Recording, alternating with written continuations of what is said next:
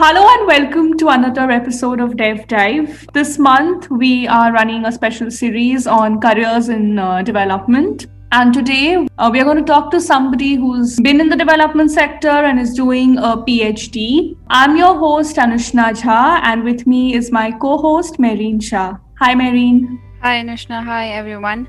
Today we have uh, Mazash Wongo with us. He is originally from Republic of Congo and like just Anushna said, he is doing a PhD degree from the University of Massachusetts in Global Studies. His research focuses on entrepreneurial action and distributing experiences in armed conflict regions. Um, so thank you so much, Mazash, for giving us your time today. Yeah, thank you so much for having me and for giving me this opportunity. I really thank you. We are very happy to have you. So, Mazash, tell us a little about your growing up years. Oh, technically, um, you know, I grew up in a small town in the Republic of the Congo called mm-hmm. Dolisie. And uh, after that, I, uh, you know, I traveled uh, across my country and for, um, you know, pursuing my studies. And uh, I, I, you know, set um, I uh, lived in the capital of the Republic of the Congo in Brazzaville, um, where I, I competed and for and Fulbright fellowship, and then I was one of the three, I think the three at the time, to mm-hmm. be awarded an Fulbright uh, fellowship, and uh, then I came to the U.S. to do uh, dual masters at the Brandeis University. Okay, one in conflict studies, one in uh, uh, you know sustainable uh, development mm-hmm. and uh, and then after that I went back home um, and I established a uh, Nunga program which uh, was I would say uh, a social non-profit organization working with uh, youth okay in the areas of entrepreneurship and conflict resolution skills and even and uh, you know life uh, skills. And um, and then i decided to pursue a phd program. So i came back to the us uh, to do my phd in global studies at uh, the University of Massachusetts Lowell, where I am sort of investigating the intersection between entrepreneurship and empowerment. You know, I am trying to to add to the debate were uh, about why entrepreneur, what it triggers okay entrepreneurship. So why uh, people engage in entrepreneurship. Uh, so my, my research is around that uh, while focusing on uh, uh, sub-Saharan African immigrants who are entrepreneurs in in the U.S. That's very interesting. So, um, tell us about your Fulbright journey, and um, uh, we were just wondering whether you pursued your master's uh, master's program uh, through Fulbright scholarship, and did you also get a PhD scholarship through Fulbright, or? Uh, my Fulbright program was uh, one of the most exciting and uh, uh, fulfilling, I would say, experiences. Mm-hmm. Okay, in the US. Uh, so I I was, as I said, uh, that I was uh, at Brandeis University. while I was doing my dual masters, as I said, I did two masters. So I was also able to establish or co-founded. Um, uh, Fulbright, Brandeis University Fulbright chapter, which um, you know focused on sharing okay our experiences as international students uh, in uh, the Brandeis community, and of mm-hmm. course engaging in community activities. And for example, we uh, organized uh, some. Um, you know activities uh, with okay homeless okay people. Mm-hmm. we uh, went to cook we clean and uh, so we organize a cup so quite uh, a lot of activities. So my current uh, and phd program is not founded by fulbright program because usually when you um, you, you you finish your fulbright program you have mm-hmm. to go back home for two years.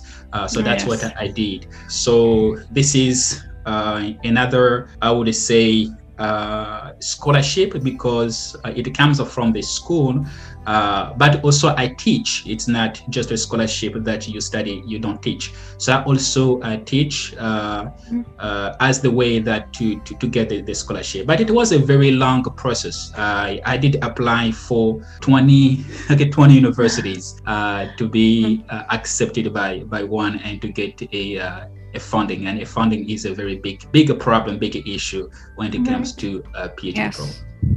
Right. That's uh, very interesting and a lot of good work that you've done during your uh, masters as well and we'll uh, come to that in a while. Uh, but we were also hoping if you could share maybe the top two or three takeaways from your master's experience. So before you went back I think one was uh, the class discussion.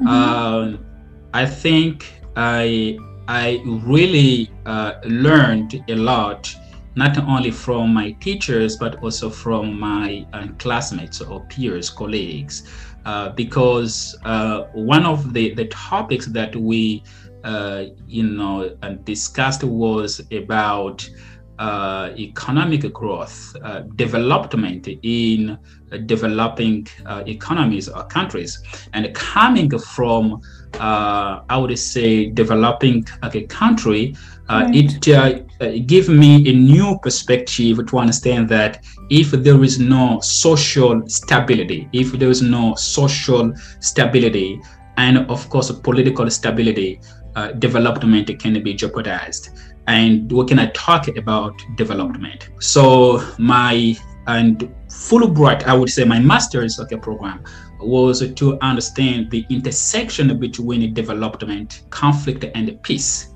Okay, these three concepts could go okay, hand in hand.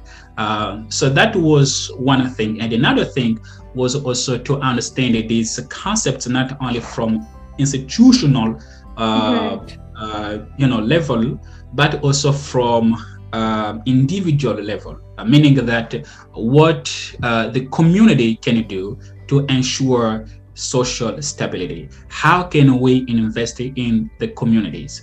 Um, so that's why, okay, after just right after my master's program, I uh, established uh, a social uh, non-profit organization because I think or even believe that we should put human at the center or human beings okay at the center of um, you know social growth uh, you know peace and security.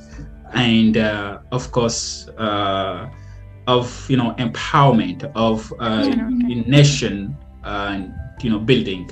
You just mentioned about the program that you have initiated. Can you tell us a little bit more about it like how does it work and where exactly it works and what do you do actually? uh yes i i founded the program in uh, 2016 you know mm-hmm. right after my fulbright uh, fellowship and uh, technically we have uh, it was a self-founded okay uh, i would say social uh, non-profit organization uh, so i worked with uh, youth uh, as I said, in the areas of uh, empowerment, because mm-hmm. one of the things that I discover or discovered when I was uh, back home, when I went back home, was that uh, a quite a lot of, of young people uh, were uh, hopeless. Um, they did not really see a bright future. so one I would say uh, program within my program that I, I, I tailored was to to give them another perspective of looking at uh, you know at themselves and of course at what they can offer okay for the country.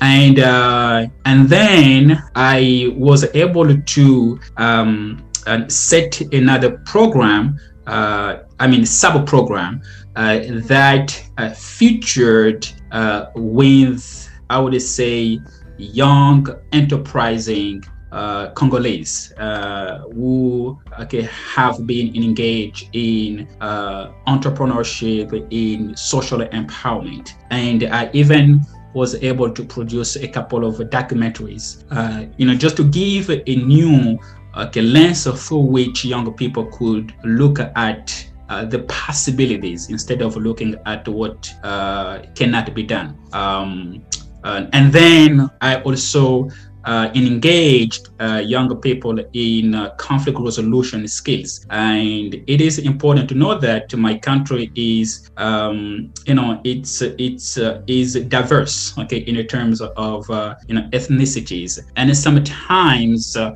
there can be you know misunderstanding between ethnic groups. And and through that you know program, I was able to debunk some and stereotypes that uh, each um, ethnic group holds okay towards okay other right. groups uh, so the, the idea was uh, that to create this mutual common ground okay of understanding that we can still live okay together though that we have okay uh, cultural differences. And as i said uh, a little bit while ago that uh, they cannot be development if there is no social and cohesion social stability and political Absolutely. That is uh, so, so important.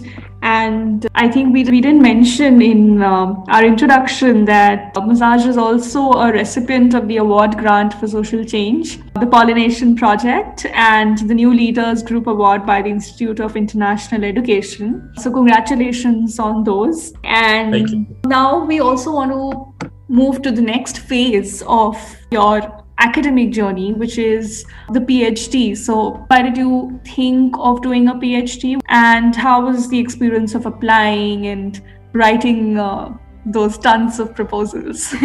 oh, oh, I. It's been quite a long time. I. Um, I would say, you know, I really wanted to do a PhD because it's uh, a personal, I would say, uh, motivation, a personal like a need. And also because i think um, uh, we uh, need when i say we you know where i am coming from my my country and my continent of course needs um, a new uh, minds of scholars. And uh, and and I think and doing a PhD and holding a PhD degree uh, will certainly okay, uh, give me uh, authority and uh, legitimacy to to talk about certain things that or certain topics that uh, prevail in our societies. I'm talking about societies because it's a global okay society.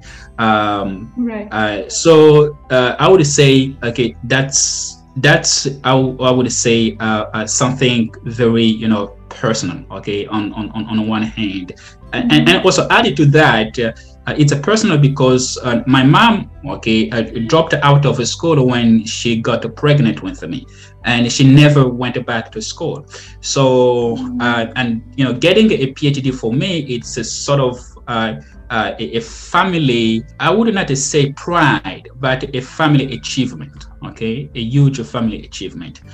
So, um, for your, your, your second question, uh, I think the process was very, very long. It was uh, tough. Uh, Okay, one is that when I was applying for PhD program, I needed to identify what school uh, could offer me um, uh, a stipend, uh, not only stipend but also a scholarship, because uh, as you know, uh, studying abroad is not uh, a piece of cake in terms of like a funding. Um, so yes. that was one criteria, and another criteria was I would say what I wanted to to study okay what was it about so i wanted to study you know conflict development um, but when i got accepted I, I came and I look around me and I said to myself, so now what? Okay, and the, the, the journey, the PhD journey is uh, is not, I would say, static. Is very changing. So what do you you, you wrote in your proposal is not what you end up usually doing when you are in the PhD program. Uh, so I had one of my, my friends, very close friends, helped me and polish my research statement, personal statement. Um, so it was a very like a long uh, process, uh, but I persevere because, as I said, I applied for almost 20 universities. And uh, uh, 19, I think 18 actually did not offer me admission and, and scholarship. Just two of them okay, offered me uh, admission and um, and and one offered me uh, scholarship and uh, I would say funding. Uh, so I had to make a choice. So that's why you know I am here at UMass Lowell. And um, my, my research, as I said, I it, it was also a, a, a long process to come up with um, my dissertation idea, what I wanted to uh, to mm-hmm. investigate. Uh, so I read a lot, a lot of books, a lot of uh, articles, and uh, I came to find out not quite a lot of research has been done in the areas of uh, entrepreneurship initiation and uh, personally disturbing background. And personal disturbing background here, uh, it's basically, um, you know, uh, in the context of my dissertation, is to look at people who have experienced the conflict and at the same time they are uh, successful entrepreneurs.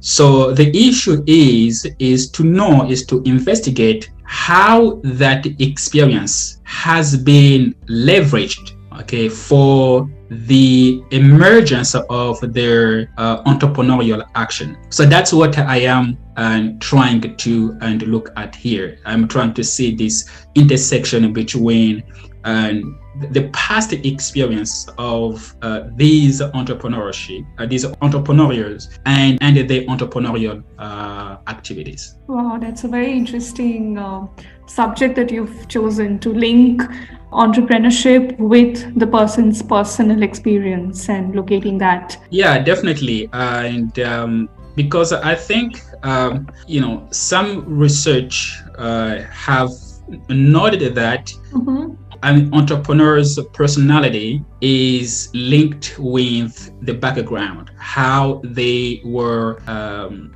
uh, brought, and what kind of experiences that they, they had in the past. And those experiences influence the personality. Uh, for example, if they can be resilient, if mm-hmm. they can be uh, taking person, uh, if they can be optimist, uh, so the researcher has really done a lot in that area of entrepreneurs' uh, personality and the background. But very few researcher has linked that background with the uh, with the initiation in uh, you know entrepreneurship. So that's where I am trying to you know and and, and add like as uh, elements of understanding not right. only entrepreneurship but also personal disturbing background right well, sounds very fascinating and we wish you uh, best of luck for that you're four years into your phd program so uh, we also wanted to ask you about your learnings from the phd program and any tips that you would have for people applying my learning for my PhD program is uh, is um, it's a lot of work, and uh, it requires patience. Mm-hmm. It requires uh, perseverance and it requires uh, determination. Uh, you know, that's what I would say, uh, uh because uh, sometimes uh, things may not go as you plan and especially when you deal with your your committee, your dissertation committee, sometimes they can and come up with some new things on your dissertation. So you really need to be okay patient.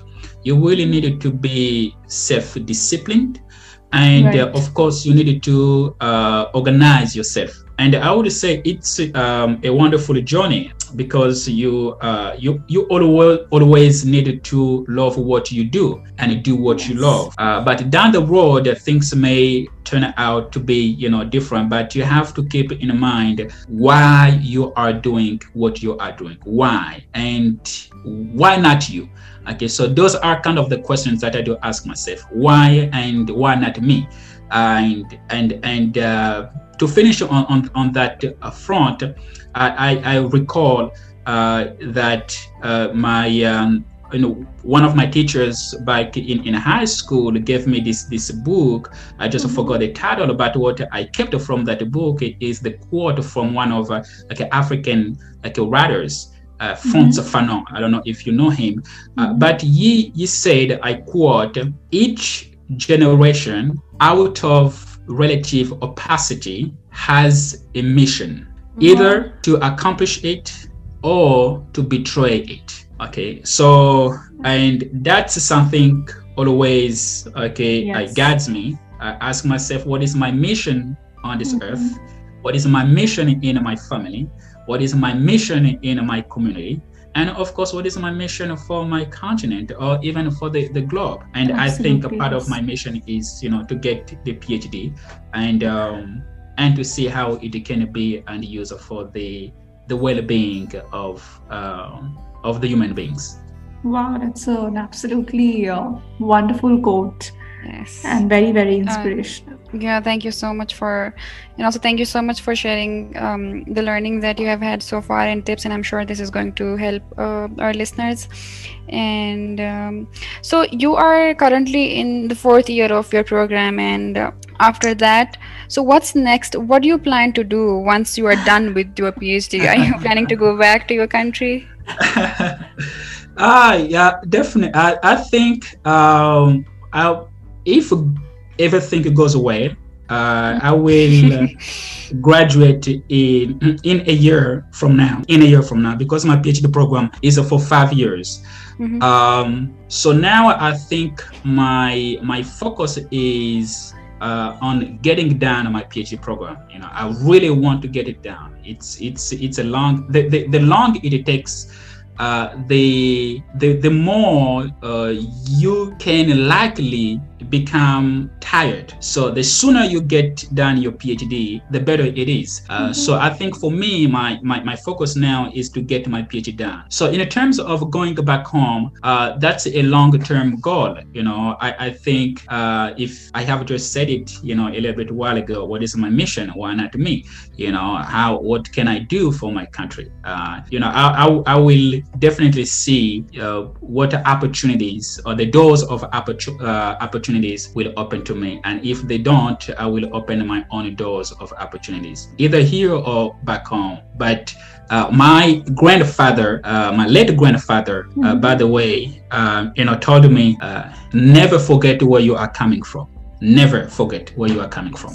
Yes, and that is something I think which all of us should live by. Thank you so much for uh, talking to us at Dev Dive and sharing your experience. We had a wonderful time talking to you. So, thank you, and we wish you all the best for your PhD and beyond. Thank you so much. Uh, thank you so much for having me and uh, for giving me this opportunity and uh, I would love to keep in touch, and I also would love to uh, okay follow you uh, with what you are doing your your podcast, and I really uh, appreciate your time and this opportunity. Thank you so much once again, and it was lovely uh, listening to your journey so far. It it is such an amazing journey, and how far you have come. Um, it's it's it's amazing, and I'm sure uh, our listeners are going to learn a lot from your journey, and it's going to help them if someone out there is thinking of pursuing a PhD degree. So good luck. To you and everyone out there. And that's it for today, everyone. Um, have a good weekend and stay safe. Bye.